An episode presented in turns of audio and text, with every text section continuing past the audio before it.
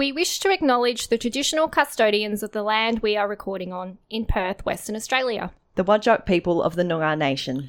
We wish to acknowledge their continuing culture. and pay our respects to the elders past, present, and emerging. And I'm walking here! I'm walking here! Here's Johnny. You're gonna need a bigger boat. I'll have what she's having. Want to hear the most annoying sound in the world?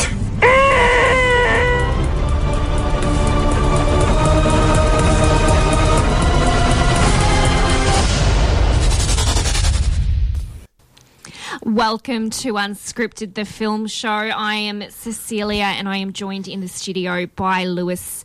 By Lewis? With Lewis?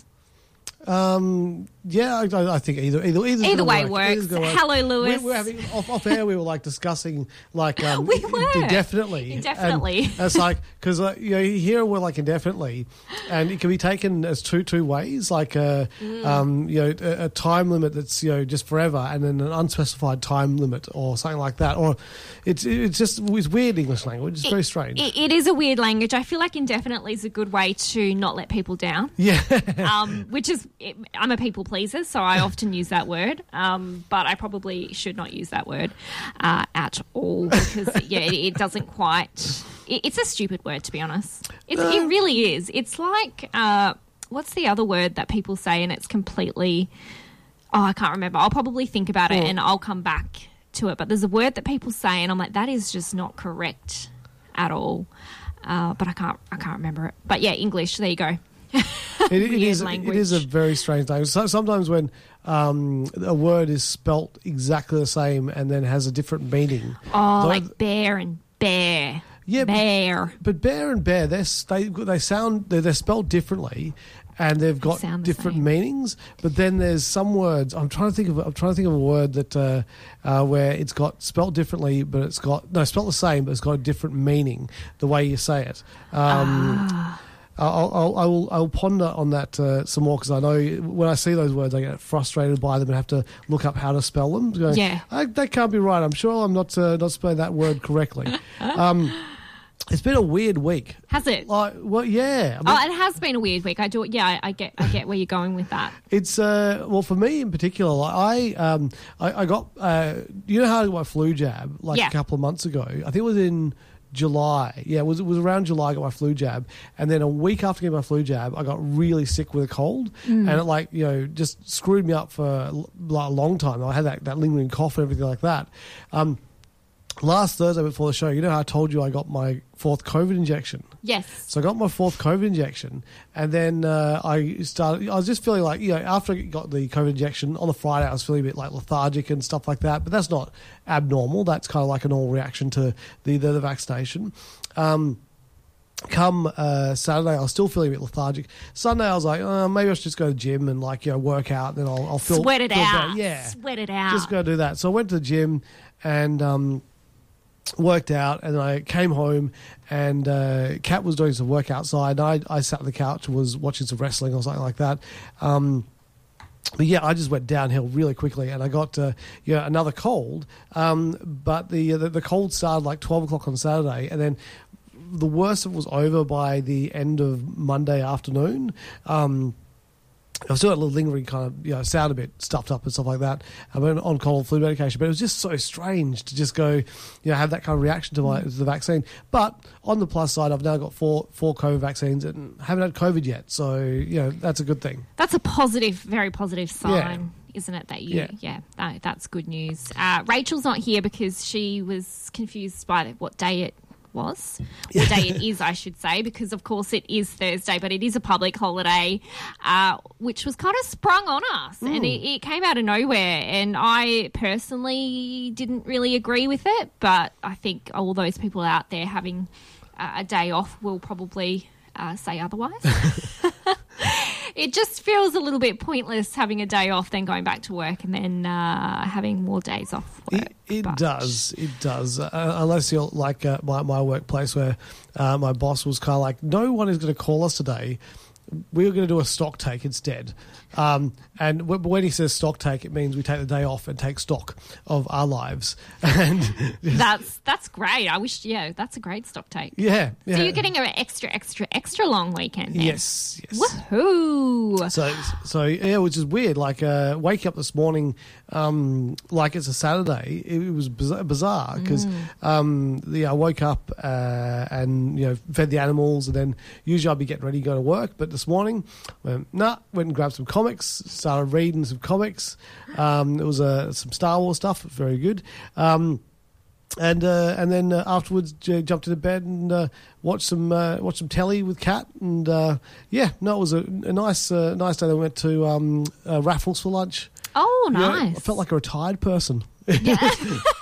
Something to look forward to, right? Yeah, yeah, Uh, I love that. That's that's fantastic. Raffles is a great place to venture to. yeah. Other other bars are uh, pubs are available. Uh, absolutely, we're yeah, not even- um, no. forcing you to go No, into no. Raffles. Even that area, Clancy's just across the road. You know, you can, you can go there as well. So. You absolutely can. Uh, we don't have a whole lot of films to talk about tonight. I've got a documentary called Clean, which I'm going to talk about. It's uh, a documentary which tells the story of uh, Sandra Pankhurst. I don't know if you know of this Nope. lady.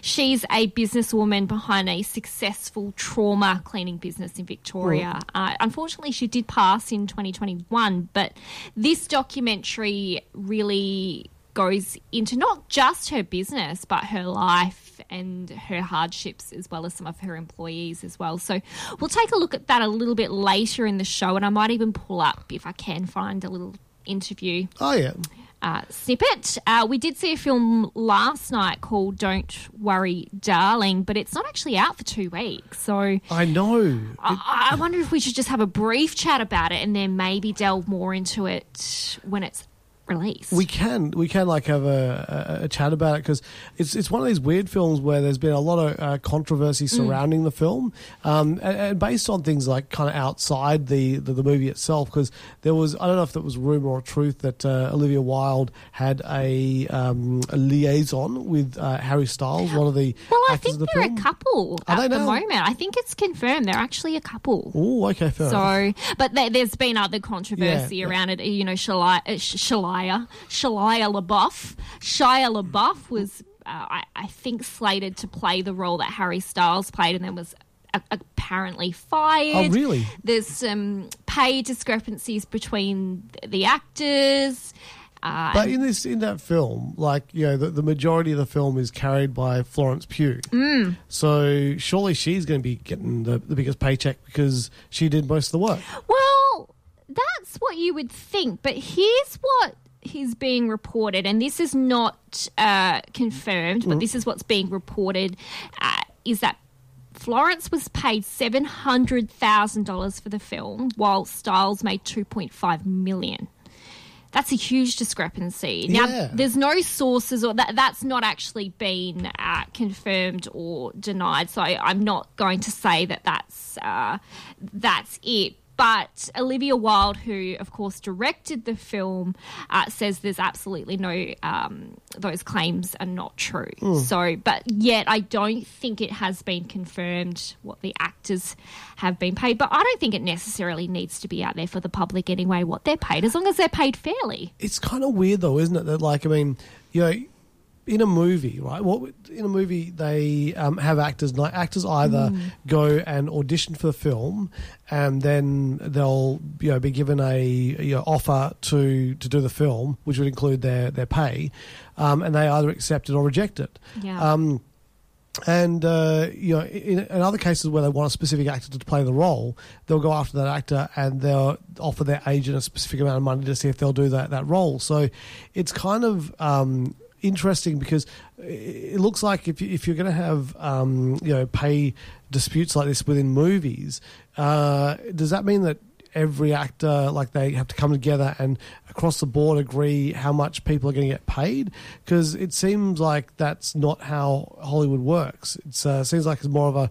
you know uh, one-on-one contractual basis. You know, you, you negotiate your, your your salary. So yeah, it's kind of I mean it is terrible that the uh, that female actresses get paid less, and they should be pushing to get paid paid more. Um, I just don't know how you go about it as an industry.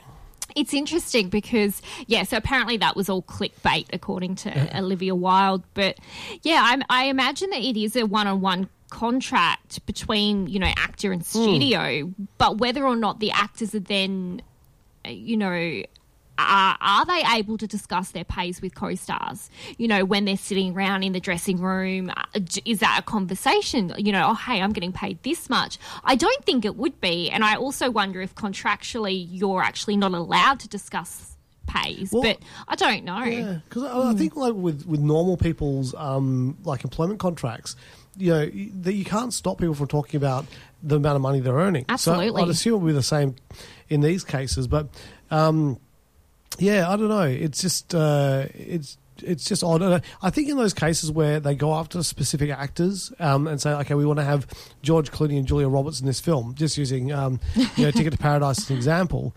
Yeah, I wonder if they got paid the same amount of money to appear in that film because there was the same amount of work involved for both of them. absolutely Um, so you would think that they would both and get paid the same amount of money. And I, is it? Do they get paid more if they've got certain attributes? Like I don't know if they've got more, you know, followers on Instagram and Twitter. Does that uh, bump up your pay a little bit? or how many movies you've been in how much experience you've got or you know can i do four accents Mm, versus six ac- i don't know special skill sets and such as martial arts or something i don't know it's, it's, it's interesting I've always questioned as well, like when actors um, play multiple roles in a film. Like, do you get paid uh, Double. Do you, do you double it up if you're playing two, playing two roles? Like, is that did the, james mcavoy get paid for 12 people when he plays? like all those characters in split Exactly, exactly. I mean, it's, it's one way of like bumping up your, your yearly salary. It's just like no, I only do do movies where I play twins. Uh, that that's all I do. just twins or multiple people so I get paid more. But no, no, you're right. There's been a lot of talk about this movie and people are really picking it apart, but not so much for the movie, but but everything around the hmm. movie. So But on the plus side, though, it is going to probably push people to go, "Oh, this movie's got a lot of controversy. I want to go and see what this is all the controversy is about." exactly. And they should because it's a good movie. Like, yeah, it is. But yeah, no, apparently Harry Styles and Olivia Wilde are dating, uh, first met on the set of uh, the film. Uh, don't worry, Darling, back in September 2020 is when they started Oh. filming it. So it's been a couple of years, uh, which is interesting. And because she was married to um, uh, Jason Jason Sudeikis. Sudeikis, yeah. Yeah, and there's also that controversy where the, the I think custody papers were delivered to Olivia Wilde Hmm. while she was on stage for press for this film. So there's that topic as well. Hmm. So really interesting. It's a it's a it's a bizarre world in America. It really is. Just the the whole that's uh, we we talked about serving a paper thing before, but Oh, we still- did. That's right. It's still weird, very weird stuff. So it is um, indeed. Speaking about serving of papers, uh, because it is a, a public holiday, uh, I got to do something today that I haven't got to do before, which is She-Hulk dropped on Disney Plus earlier today, and so I got to watch the episode before coming into the show. Oh, So that was kind of cool. It was Very it was cool. cool, and also a new episode of Welcome to Wrexham uh, dropped as well. I've, I've told you about that before. That's the uh, TV show on Disney Plus where Ryan Reynolds and uh, Rob McElhenney buy a Welsh football club. Yes, I, it piqued my interest when you spoke about this, and I, I do want to visit that. So No, it's really good. It's just uh, so entertaining. Uh, it's kind of heartfelt because when I originally saw that, you know, Ryan Reynolds and Rob McElhenney had bought a football club, I thought they'd bought a successful football club. Yeah. But they've actually bought a football club on the bones of its ass.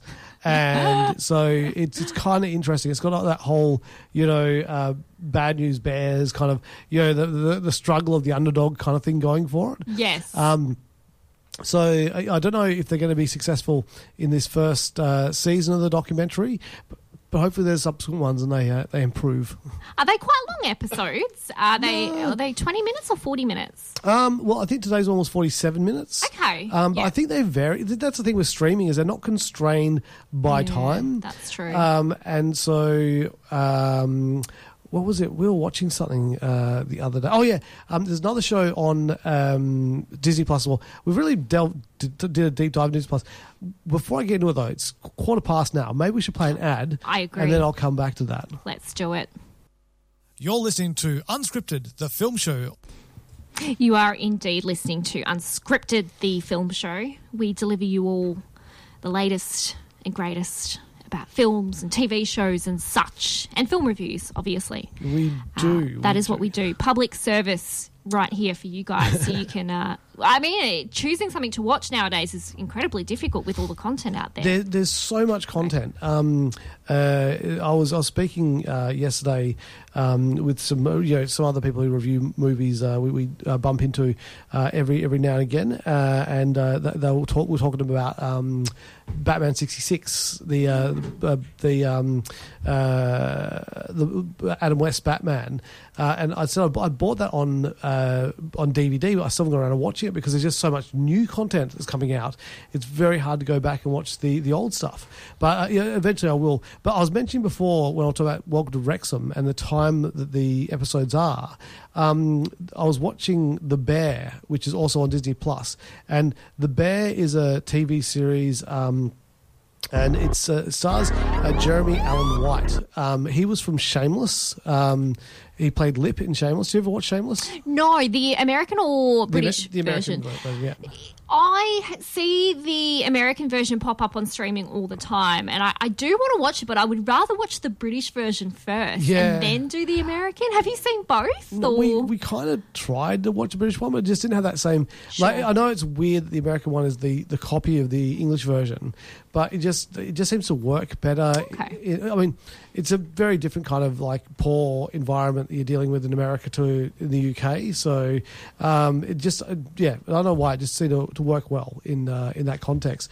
Um, but uh, Jeremy um, Allen White is uh, plays the the main character in uh, this show, who is a sorry, my apologies, um, is a Michelin star chef. Like he's worked at the best restaurants in the world. Um, his restaurant that he worked in America was the best restaurant in America. Um, his brother uh, owned a like a, a sandwich shop um, in uh, you know just I think I'm trying to remember what city it's in whether it is in New York or it's uh, yeah it is, it's in no that's where he was born. He was born in New York so um, I think it's New York uh, don't quote me on that uh, but he um, he, his brother has a sandwich shop, but his brother kills himself Ooh. and leaves the sandwich shop to um, his, his brother uh, and to, to run. And he's kind of you know. Um, uh, you know, wants to make it work, uh, and so he's dealing with these people who aren't used to working in a you know uh, cuisine kitchen kind of environment, uh, and he's trying to get them to you know become more professional. He's trying to get the business to make money, um, and he's just dealing with setback after setback after setback.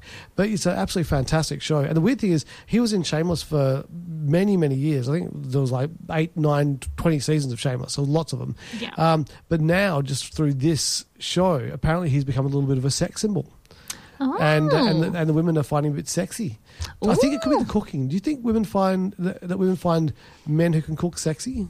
Well, I'm just trying to think. I think if I was to arrive home and there was a man cooking a meal for me in the kitchen, I think I would find that very sexy. Definitely. I think there is something about men being able to to cook that is very appealing for sure because I mean I mean, there's a lot of people that like to cook. I personally am not a big cook, so if anyone was to cook for me, I'd, I'd be, be okay with that. But yeah, I guess, I guess there's something sexy about it.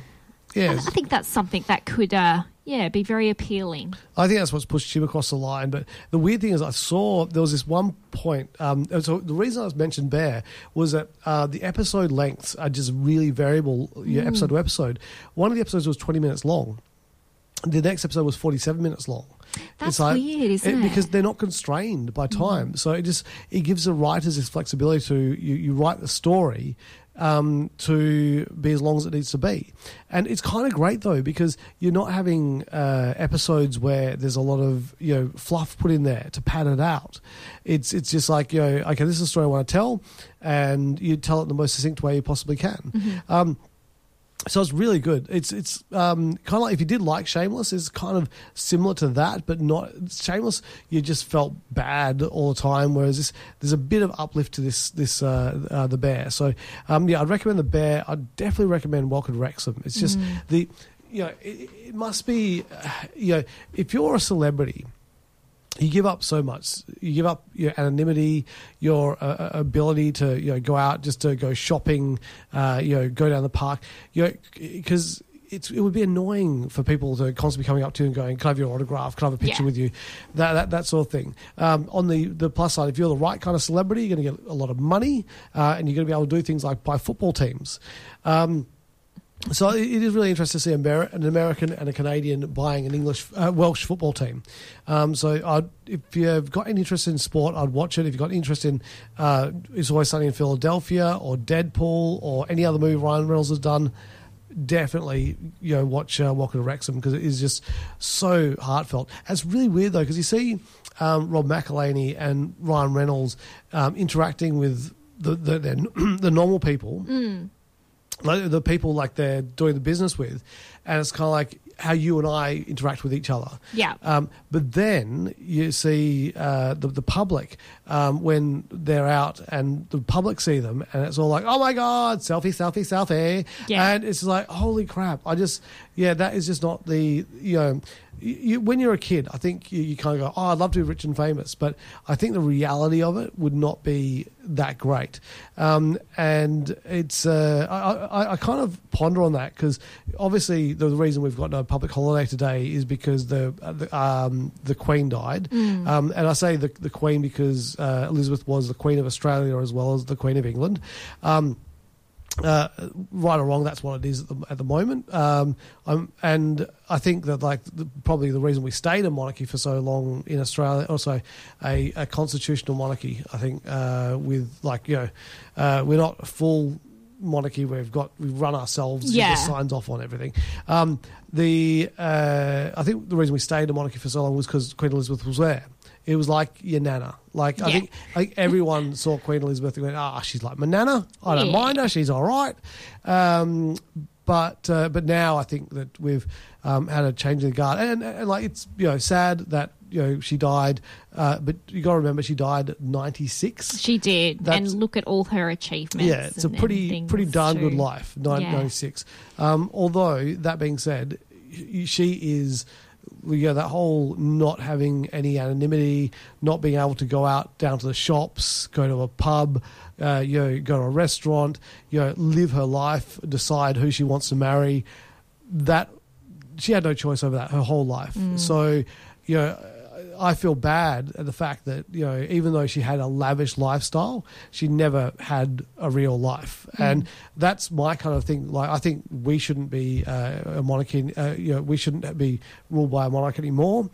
we should become a republic, and I think uh, honestly. The UK should probably do the same thing uh, because I think it's an outdated institution. It is very And- outdated. Yeah. and the monarchy would be better off if they weren't monarchs anymore and they could just be normal people who get to live their lives with a lot of money because they're still going to have a, lot, lot of money. money. So don't don't worry about the monarchy not having money. The, you know, there will be some nice buildings that the English get to take back, like Buckingham Palace. Mm. That could be you know turned into a nice B and B. You know, A nice B&B. I'm just going to go to Buckingham Palace for breakfast. Yeah. so yeah, I mean, it's uh, the, the, the royal family will be good. They, they've been stashing money away for a while. They'll be fine. But um, but yeah, I just think that uh, this the, the time of you know inherited leadership and all that kind of thing. Uh, let's let's leave that to the dictators now, kids, and uh, and and move on to um, you know representatives that are, are voted by the uh, by the public. Um, although in Australia, though, interestingly enough, I think the system we've got is quite good the uh, like because we've got the uh, the two houses of parliament, uh, so any legislation goes through the the, the um, House of Reps and then the Senate, uh, and then if, if they both vote on it, then it goes to the Governor General to get signed off on. So he's the Queen's representative. That's So yeah. and he's nominated by the Prime Minister or by the the uh, the, the, the party that leads the the country now. I think if we become a republic, that's all they should do. Is that he, the the governor, the governor general, he's just uh, nominated by the, the prime minister, and he becomes a president, but he's got no power. So we don't have a, a situation of like you know a Trumpy kind of person getting voted in by uh, popular vote. We just have the prime minister who we voted in. He he nominates who the prime minister is, and all the prime minister is is a guy that signs stuff off. I'm- Just sits there and signs the paperwork. you just sign the paperwork, and uh, and uh, yes, and sign this. Don't read it. Just Yeah. sign it. You don't need to That's read it. all. You, all you're there for. Head of state. That's all you're doing. But yeah, so no, it just uh, it's interesting times. But um, yeah, I just I'm not sure if King Chuck is the way we want to go. Hey, there you go. Well, I think a few people will agree with that anyway. So, Sorry, that became a party political broadcast. I don't even know a political party. Eh, that's okay. We, we we cover all things here on Radio Fremantle, our unscripted the film show, politics, uh, medical advice, all sorts of things. Uh, English language we, we Yeah, oh, covered yes. at the, the the top of the show. We actually had a message through from Alan. Thank you for sending that through. He said like lead to lead, Le- lead, lead to lead. Lead sorry, lead, yes. uh, a perfect example. So, like lead to lead, and then like lead as in lead, the metal. Uh, perfect example of how strange the English language is. Uh, we're going to take a, another small break and we'll be back just after this.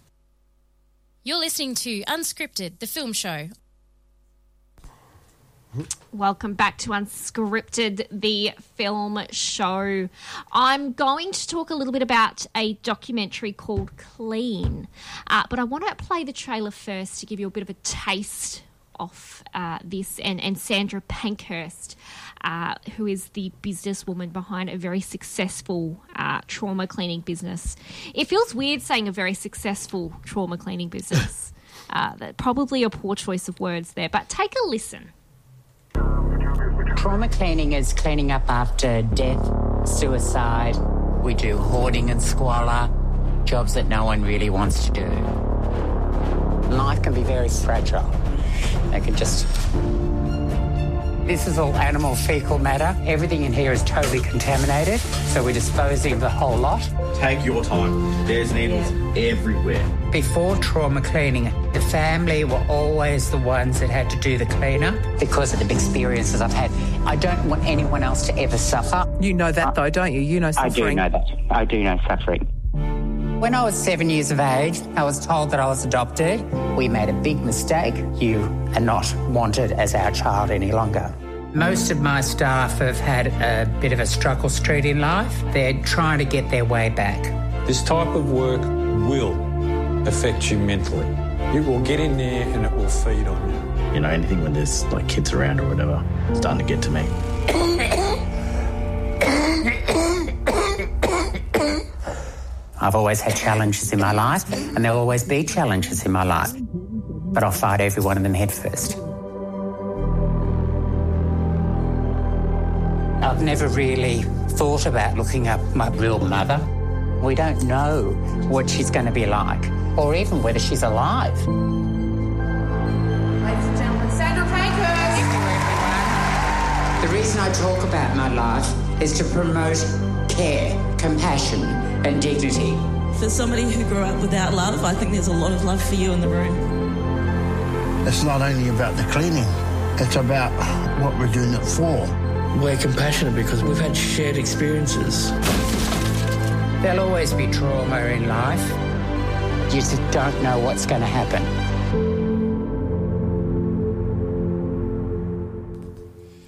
That was the voice of Sandra Pankhurst, uh, a woman, a businesswoman who unfortunately died in 2021 uh, from a, an illness related to her lungs from not wearing the correct uh, protective personal Oh, gear no. as well, which is quite sad.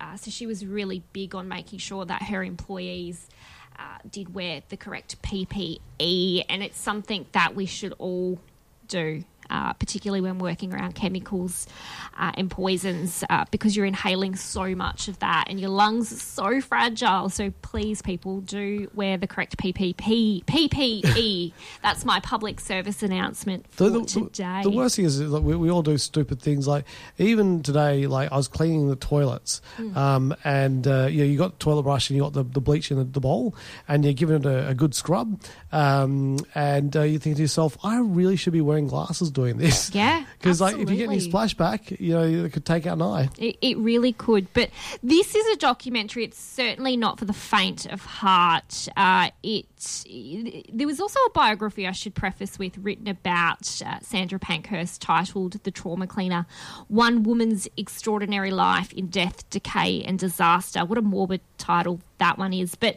I think this is one that re- really prompted this documentary to, to be made. But it details not only Sandra Pankhurst's life, but the role of a trauma cleaner as someone who cleans up after you know homicides, suicide, hoarder sites, meth labs, uh, and even for people who don't have the capacity to maintain or clean their homes, such as those with injury or mental illness. And some of these houses that you see in this uh, documentary are quite shocking to think that people live in these conditions. And it's hard at first not to be a little bit judgmental of these people, but as the, the film progresses, you kind of learn that people find themselves in situations where they're just not able to. And, you know, hoarding, for example, is a, is a mental illness. So you do start to empathize with a lot of the people that you, you see on the screen. But the documentary really delves into Pankhurst and, and the fact that she came from a very troubled background. She was adopted and then she transitioned from being a man to a woman.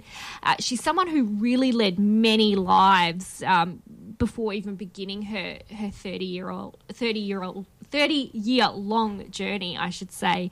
But she was even a prostitute for for some time as well. So she has a really interesting background. But we follow her on her documentaries. She search for her searches for her real parents uh, as well. But we also get some interviews with some of her employees and, and how they handle being in the business of trauma cleaning as well. And it's a hard watch. There's some really depressing and bleak scenes, uh, but it doesn't stray away from those real life moments. And although it does, yeah, largely revolve around Pankhurst and her business, uh, it's really interesting to see.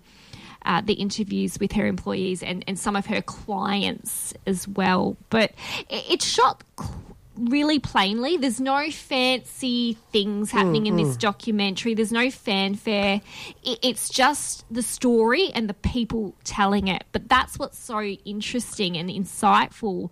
It's such an interesting look into trauma cleaning as something that you know happens and before trauma cleaning the families would have to go in and do Mm. these things so if your family member died at home and it was in a really awful way for example where you know maybe there was lots of blood you as a family would have to go in and clean that um, I, I'm not sure when the legislation and things changed and when trauma cleaning really came in, but yeah, imagine having to do that as a as a family member of someone that you've lost. It would be quite incredibly hard. So yeah, a really interesting look at trauma cleaning, a really hard watch. Uh, but I think Sandra Pankhurst was just this larger than life, you know, person who just yeah really had such a interesting life and uh, her business is still booming today um, as it would be but yeah i think it's, So it's she's in America, yeah? I'm taking it. this is an australian Oh, this is Australia. in Australia, Oh, Victoria. really? So Well, oh, Victoria. Oh, yeah, that, that makes so sense. set in Victoria, but she she's you know dead now. But um, yeah, there's there's some amazing interviews that you can look up online where she speaks because Mm. she was a motivational public Right. speaker for a long time as well. So there's heaps of kind of content out there on her if you're interested in you know looking at Mm. this documentary, maybe her book, well the book written about her, and then some of those interviews. But yeah, just a really interesting uh, watch about somebody or, or a, a business that you just wouldn't normally get much recognition. But uh, I do really admire those people out there doing Oh my god, you'd, you'd have to have such a tough constitution though Oh, to be able to go on these places. I was reading like sometimes you get sent these things on uh, email like Quora, and it's got like you know questions like what's the worst you know tenant you ever had in your um, rental property or something like that.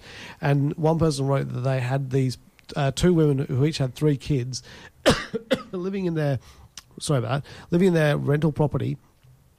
And apparently, in this area, you had to pay two dollars for each big bag of trash you had to dispose of. Right. So instead of disposing of the trash bags, these uh, women just uh, chuck them into the garage.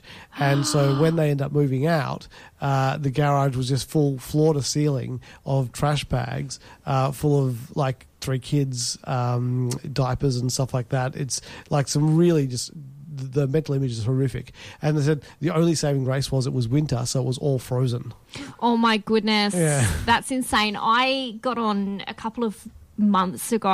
I was just bored at home and I wanted something to watch. And sometimes it's going to sound really bizarre, but I really enjoy reality TV mm-hmm. because I kind of look at it and go, okay, yeah, maybe things are not so great in my life, but then these people have it far worse than I. So it's it's more like a gratitude thing. And I, I know it sounds bizarre, but it's quite cathartic for me to, to do this. And I ended up uh, stumbling across Hoarders. Right. Have you ever seen Hoarders? I don't know. I haven't watched it myself. No, I don't, I don't, I'm aware of it, but no, I haven't seen it myself. An incredible TV show about the lives of people who hoard and what is so and I have to admit I went in and I was so judgmental about it. I was like, how can you live like that? It's just horrible. But then you start to learn why people are like this and the the mentality behind it and some of these people were completely fine and then something happened, a traumatic event mm. happened and then it just switched the way they thought and their mentality. And even in this documentary, Clean, there's a, a woman who kind of had it all, but she had two children with disabilities and ended up just hoarding as a way to cope with that. Oh, so wow. it's such an interesting look into the and it's- quite emotional at times because what they do is these people come in and they take everything out of your house basically everything. And they ask the the hoarder in question so their families there as well as mm. support but they ask the hoarder in question like what do you want to keep and what don't you want to keep? And imagine asking a hoarder what they want to keep and what they don't want to mm. keep. It's it's a really tricky thing to do so there was this one lady who had just mountains and mountains of um, just utter like just crap basically on her front yard. And as they were clearing it out she kept going around and collecting things again and taking them back inside. And she, it's just stuff that she didn't need. Mm, just mm. you know teapots like hundreds of different teapots and and hundreds of different magazines that she's never read. So there's such an interesting psychology behind it, and I'm in no way judging that at all. I, to me, it's very interesting, and I, I, these people definitely need that help in Mm. life. Um, but it's amazing that there's people out there that actually go and help you with hoarding. Um, yeah, I, I guess it's the same as those who are. The, the opposite, you know, obsessive compulsive in, in a way and have to be really clean. So there's that kind of psychology behind that. But I just love a real good documentary, a, a, real life documentary. Mm, and I mm. think that's what that was. So uh, there you go. But we do have another sponsor. So let's play that and we'll come back. Cool. Did you know that Fremantle has its very own art house cinema? You'll find Luna on Essex, midway along Essex Street in the heart of Fremantle, screening an incredible variety of niche, foreign language, and quality mainstream films in comfortable and intimate surrounds. It feels more like your own home movie theatre rather than a cinema. Catch up with friends for a pre show drink in the fully licensed alfresco area, or enjoy a glass of wine and a cheese platter during the movie. Check out what's on, along with details of forthcoming films, festivals, and added value events at lunapalace.com.au. Yes, Luna.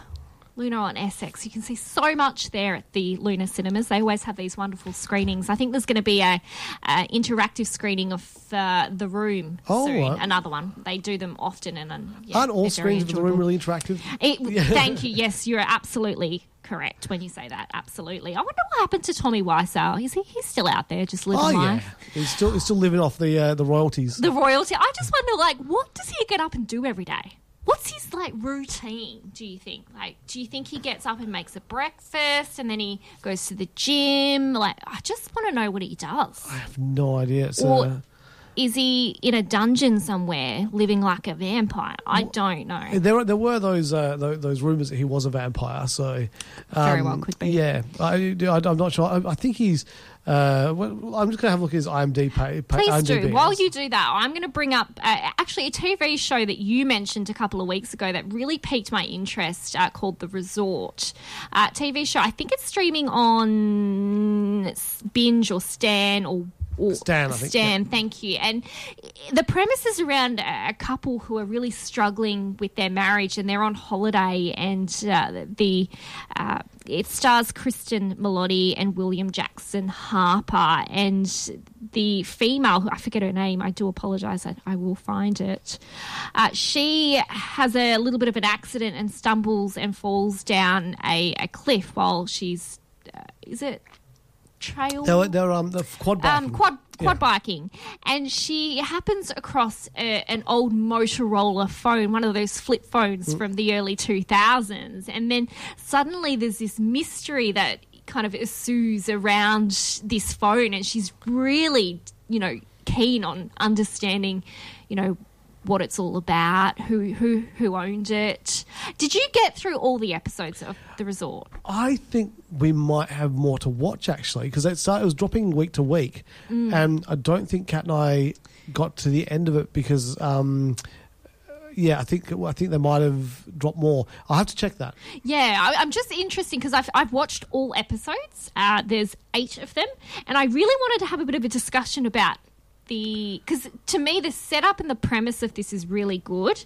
You know, finding this mysterious phone and you know wondering who owned it and and what does it all mean, and then it kind of some stuff happens and i'm not sure if i'm a fan of how it ends. So maybe we'll revisit the resort uh, if you do get around to finishing it. Otherwise i don't want to spoil it for you in case you do go back and revisit those episodes. But that's what i've been watching really. Um, nothing too exciting on my my streaming services but uh, i might go and watch some of the things that you recommended Well, earlier yeah, I, I, I, said She-Hulk is is awesome. Like She-Hulk's just good fun. It's a, a superhero story, but it's a uh, courtroom, you know, lawyer drama, uh, sorry, lawyer comedy. Um, and uh, Tatiana Mas- Maslany, um, who plays uh, Jennifer Walters and She-Hulk, is just flipping amazing. Um, you know, if you saw her in Orphan Black, you'd know how good she is. Um, and uh, it's also got uh, Jameela Jamil, uh, who was in um, The Good Place. Yes. And it's weird, though, because in The Good Place, um, she was playing a British person, and she is a British person. i was going to say she's british though isn't she She's, Yeah. she's British, but she was playing, like, the, the, the accent she used was a very upper class hoity toity, Mhm. uh, whereas her real accent is more, you know, down to earth Londoner, I think. Um, but in this, she's playing an American. And so it's always weird when you, you're, like, you're, you're seeing, a, a, and British people, they can do accents like nobody's business. So it's, it's, it was amazing to see. Um, yeah, today's episode uh, is about uh, Jen uh, going to a, a wedding of somebody that she used to go to school with. Oh. and they're always frenemy or no, not really. There was like you know someone who went to school. Genuine with. friend. Yeah, genuine. She, Jen's got a genuine friend. Um, it, it's, yeah, she went to school with her, and then like you know just hadn't seen each other for years. Th- That's one of the weird things. Like um, she gets asked to be a bridesmaid um, after not being friends with this person for years. That's, That's, weird. a bit awkward. Yeah. Yeah. That is a bit strange, but um, hey, you never know. I mean, I, I brought up the whole frenemy thing because I feel like a lot of people nowadays have lots of uh, enemies uh, rather than friends. Yeah. oh, I shouldn't say that, should I? I should be nice. But a, um, it's a different world we live in. It's just um, different world. uh, yeah, I mean, uh, that, when uh, back in the day when I went to school, you would finish school and you would leave, and then you'd never have to see or hear from these people ever again. you're like, yes. and then some douchebag invented Facebook, and all these people you used to go to school with want to be friends with you on Facebook. Um, which admittedly hasn't been too bad because there are some very nice people I went to school with. Um, and it's been, reconnect yeah, It's been them. nice to uh, you know um, see what they're getting up to these days and, and stuff like that. So, because at the end of the day, if somebody wants to connect with you, you're not interested. You just You like could just ignore them, can't you you? just just swipe whatever way you swipe or press yes or no. I don't know how these things work. Um, you can you can just do that instead. So, uh, but yeah, no, it is it is strange. It's it's a weird it's a weird world. I mean, you know, when Can't we um, just go back to the old Motorola flip phones that we used to have? I mean, come on, people. I know. I miss those. It, it, and the Nokia's where you could play like Snake on. I it and stuff. love Snake. Yeah. So good. Uh, speaking of British accent, uh, Harry Styles did his British accent because he is British. did, did his British accent. He just did his normal voice. in he just he just spoke. Harry Styles just came on and said. spoke. I don't know why I said it. It was an accent. All the Americans go, that's so amazing how well you do your British accent. Um, I wonder if that was uh, the director's choice to have him do a British accent, or it's because he couldn't do an American accent.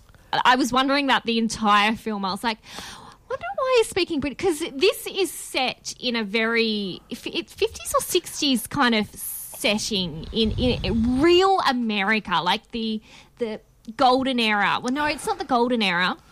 It's, It's very suburban America, Yeah. you know, like the Cadillacs are there, there's palm trees, the houses are all. No, it's very American, and yet I kind of got pulled away a little bit because he then starts speaking British, and I'm like, Mm. what's his story? I was like, can he do an American accent, or was it the director's choice to have him be British? I don't really know. well, well, there were uh, there were British people um, in America at the time. That's true. I Um, shouldn't be so. Um, should I? Um, but yeah, it was interesting though. The it was it was that kind of uh, uh, snapshot of you know the, the when the, the Americans go you know oh the good old days or like in Trump's case saying like when America was great again, Mm. referring back to days where the w- women would stay home and uh, and the men would go to work and uh, most people were white. Um, you know, but in this case, like uh, the there was a bit more um, uh, representation in the in, in the cast. Um, so, but uh, yeah, it was. Uh, it's it's an interesting uh, movie. Uh, we we discussed um, having- doing a, uh Tangent City um, spoiler cast on it, but I think it's only fair we do that after the film has officially been released. That is very Um, very true. Because there's a lot of things to, to, to, to cut up and deconstruct in uh, uh, in uh, Don't Worry, Darling. It's a, a very um, a very interesting film, and if they're doing like uh, it's coming out officially on the sixth of October. Did you say? I think. Um, it is. Yes, 6th of. October is its release date, so we're two weeks away Yes, for that one. But yeah. I think it would be an interesting one to do a spoiler cast on, although, yeah, you wouldn't want to listen to the spoiler prior to No. the. The only way I could describe the film is it's kind of like Black Swan meets Stepford Wives, kind of. That's Mm, yeah. how I kind of describe it. But I think most people who've um, seen the trailer, they they, they say Stepford Wives Stepford kind of feel to it. Wives. Yeah, it's very ambiguous, Mm. um, quite, but it's got the, ca- the the the tone and style of Black Swan Mm.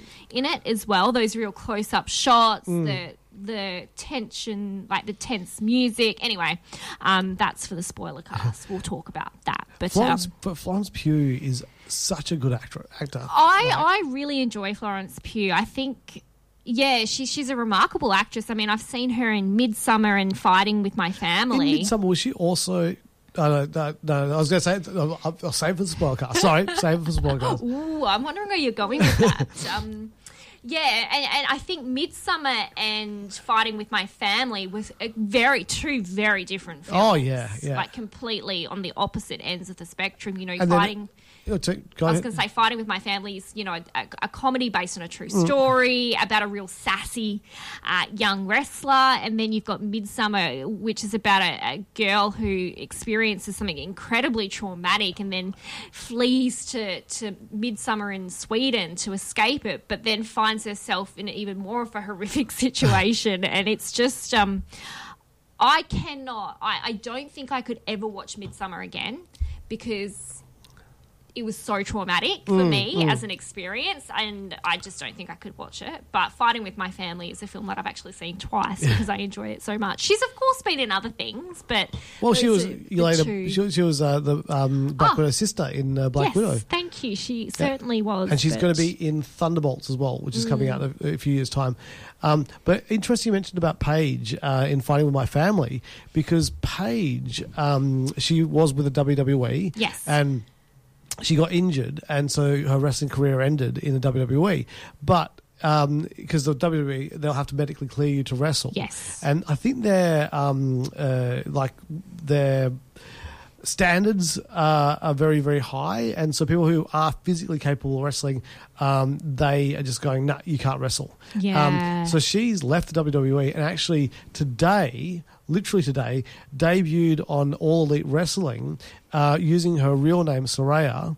And uh, yeah, she's now going to be wrestling again. So this is like if So they must, their medical team must be a little bit different because they've let her in based on, although maybe her medical conditions are, maybe WWE is really strict. Yeah, well, it maybe just be that you know WWE said like, no, you're done, you can't wrestle anymore. Yeah. But the conditions that she had have now been fixed. Yeah. And she can go back to wrestling, but they're still saying no, you can't.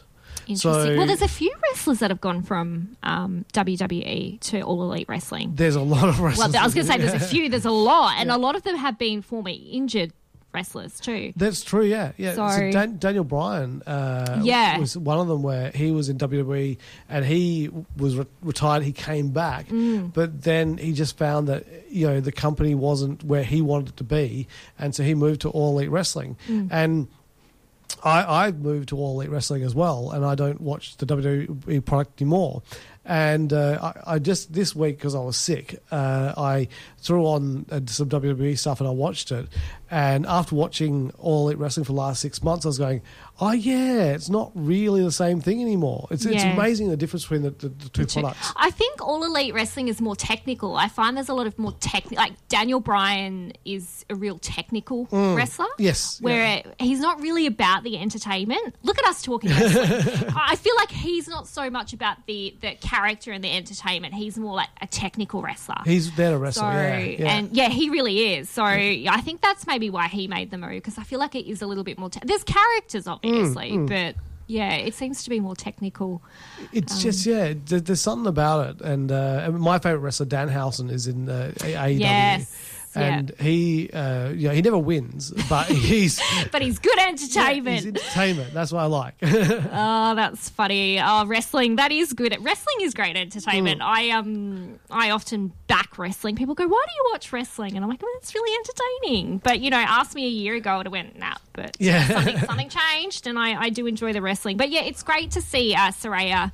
Uh, Back in the in the ring, Mm. uh, especially for someone who started wrestling at such a young Mm. age, and that's all she's ever known, and probably well based on the fighting with my family, aspired to. So, imagine being injured, you know, at a young age, because I'd say she'd be about twenty, mid twenties or late twenties, maybe my age. Probably And- your age, I'd say. I'd say yeah, so maybe yeah, thirty, yeah. and um, yeah, walking away from from Mm. your career at that age with probably no backup plan. To be honest, Mm. I mean, unless I mean, I, I guess you can get into training and stuff, but Well, she'd still be. She was working with WWE doing stuff like um, Behind you know, the scenes, backstage, yeah. but also uh, like on she's camera. general manager for a while. Hey, Oh yeah, as yeah. as a um, a storyline kind of thing. Yeah, Yeah, yeah, yeah. But it's um yeah, it's good that she's back. When she came back though, she came back in the AEW ring, Mm. and you, you've got all these other fantastic wrestlers. But when she came into the ring, um, didn't even do any moves or anything like that. But she has such a presence. Yeah. you know, she's just got something about her when you see her. So, it, yeah, it was great. Yeah, Sorry. she's um Getting she's emotional. such a great she's getting emotional. No, she's such a great wrestler. I think when you look at um and not to be too sexist, but when you look at WWE traditionally, a lot of the female wrestlers were um, put there based on this is this is like ten Mm, years mm. ago, like looks and, and things like Yeah. that. She didn't have that traditional, you know, tan blonde hair look that those wrestlers had. She came in with you know dark black hair and pale skin, British, and just uh, kind of threw the step like the the traditional kind of conventional stuff on its head. like Mm, she really mm. threw it on its head, and I think it's really paved some way for some interesting characters for the WWE that aren't based on uh, women's wrestling has come a long way. Oh, God, yeah, like a yeah. really long way. They weren't even. Um, like the paper um, view stuff, they weren't really featured heavily on a lot of that stuff, Uh, like WrestleMania Yep. and stuff like that. And if they had a match at all, it would be a mud a mud bath match or a bra Yeah. and panties match. Exactly. You know, where, where the goal was to um, strip your opponent of their dress, Yes, so they're in their I bra and panties. And it was just like yeah, there was no respect for the women, but Yeah. that's all changed in the last decade. Yeah, it's Yeah. amazing. Anyway, we should wrap up here and let Quizzy into the studio to dig through some crates. We'll be back next week. Bye. Bye. This podcast has been brought to you by the Gentlemen of Pop Culture.